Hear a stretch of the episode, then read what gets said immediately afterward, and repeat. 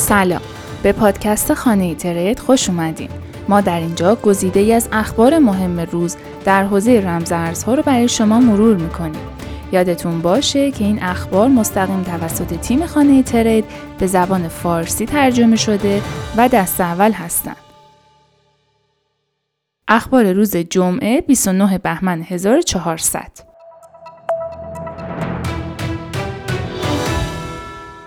بایننس فعالیت خود را در اسرائیل به طور موقت متوقف کرده است. این اقدام پس از آن صورت گرفت که سازمان سرمایه و دارایی این کشور از این صرافی خواست تا مجوز فعالیت و خدماتی که ارائه می دهد را به این سازمان صادر کند. با این وجود فعالیت بایننس بعد از عدم ارسال درخواست مجوز از سازمان سرمایه و دارایی اسرائیل به طور موقت تا زمان بررسی صدور مجوز متوقف شده است. همچنین بایننس در پی این اقدام اعلام کرد که شکل کوین دیجیتال اسرائیل را به عنوان گزینه‌ای برای پرداخت رمزارزها فهرست نخواهد کرد. انجمن بانک های روسیه که 90 درصد زیرساخت های بانکی این کشور را پوشش می دهد، مرکزی تخصصی مرتبط با ارزهای دیجیتال راه اندازی کرد و بایننس در روز پنجشنبه اعلام کرد که به این انجمن ملحق شده است. هدف از تأسیس این مرکز آنالیز و بررسی دارایی های دیجیتال در گردش روسیه و ارائه داده ها و راه حل های تخصصی در این زمینه می باشد. بایننس بعد از توقف موقت خود در اسرائیل به نظر می رسد در حال تقویت روابط خود با روسیه می باشد.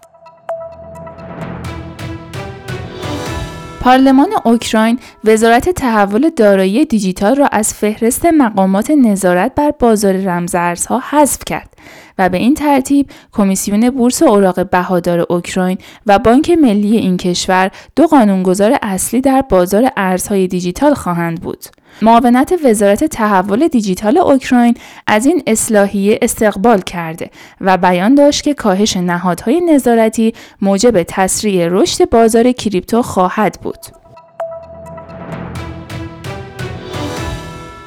دن مورهد مدیرعامل و بنیانگذار پانترا کپیتال اظهار داشت که دارایی های دیجیتال بهترین روش سرمایه گذاری و پسنداز بعد از افزایش نرخ بهره از سوی فدرال رزرو خواهد بود. به دنبال افزایش نرخ بهرهوری برای مقابله با تورم قیمت سهام کاهش یافته و تمایل به سرمایه گذاری در بازار رمزارزها افزایش و روند تا چند ماه سعودی خواهد شد.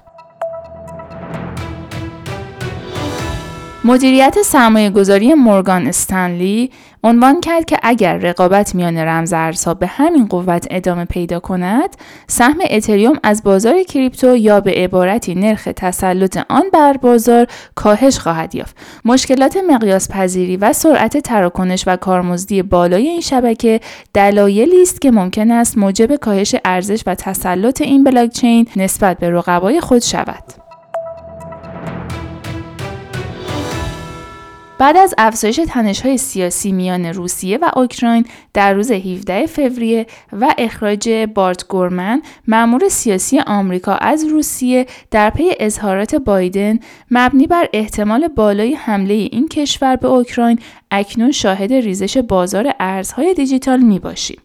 به گفته چندین تحلیلگر با افزایش احتمال جنگ میان این دو کشور احتمال روند سودی بیت کوین و آلت کوین ها تا چند ماه کاهش خواهد یافت.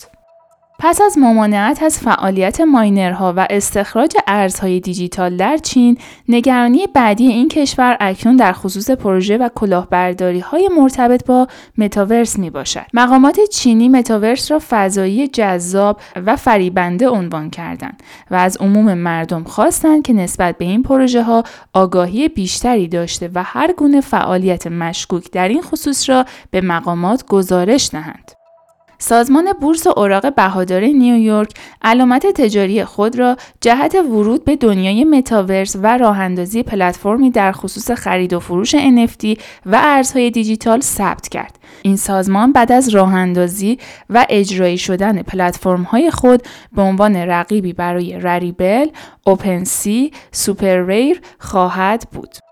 جو بایدن قرار است در هفته آینده قوانین اجرایی و نهایی در خصوص بیت کوین و ارزهای دیجیتال را صادر کند تا با خلق قانونی همه جانبه ادارات دولتی را برای فعالیت در این حوزه راهنمایی کند. همچنین گزارشات حاکی از آن است که بایدن به دفتر دادستانی کل، وزارت امور خارجه و وزارت خزانه داری نیز فرمان خواهد داد تا در خصوص عرضه ارز دیجیتال بانک مرکزی نیز تحقیقاتی را به عمل آورند. پروتکل غیر متمرکز Boson در پی همکاری با OVR در حال ورود به فضای متاورس برای فروش NFT می باشد. این پروتکل به همه این امکان را می دهد تا محصولات فیزیکی یا دیجیتالی خود را به عنوان NFT در زمین Decentraland، Boson Portal در دنیای متاورس بفروشند. این پروتکل در نظر دارد تا با ادغام دنیای فیزیکی و دیجیتالی اصول اولیه وب مانند فروش همزمان کالای فیزیکی با NFT آن محصول را معرفی کند. اولین NFT زمین های متاورس با قیمت نیم اتریوم به طور رسمی در بازار NFT بایننس برای فروش عرضه شد.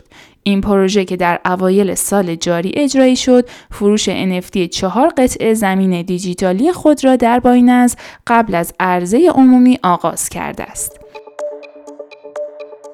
ممنونم که این پادکست رو گوش کردین. تا خبر بعدی خدا نگهدار.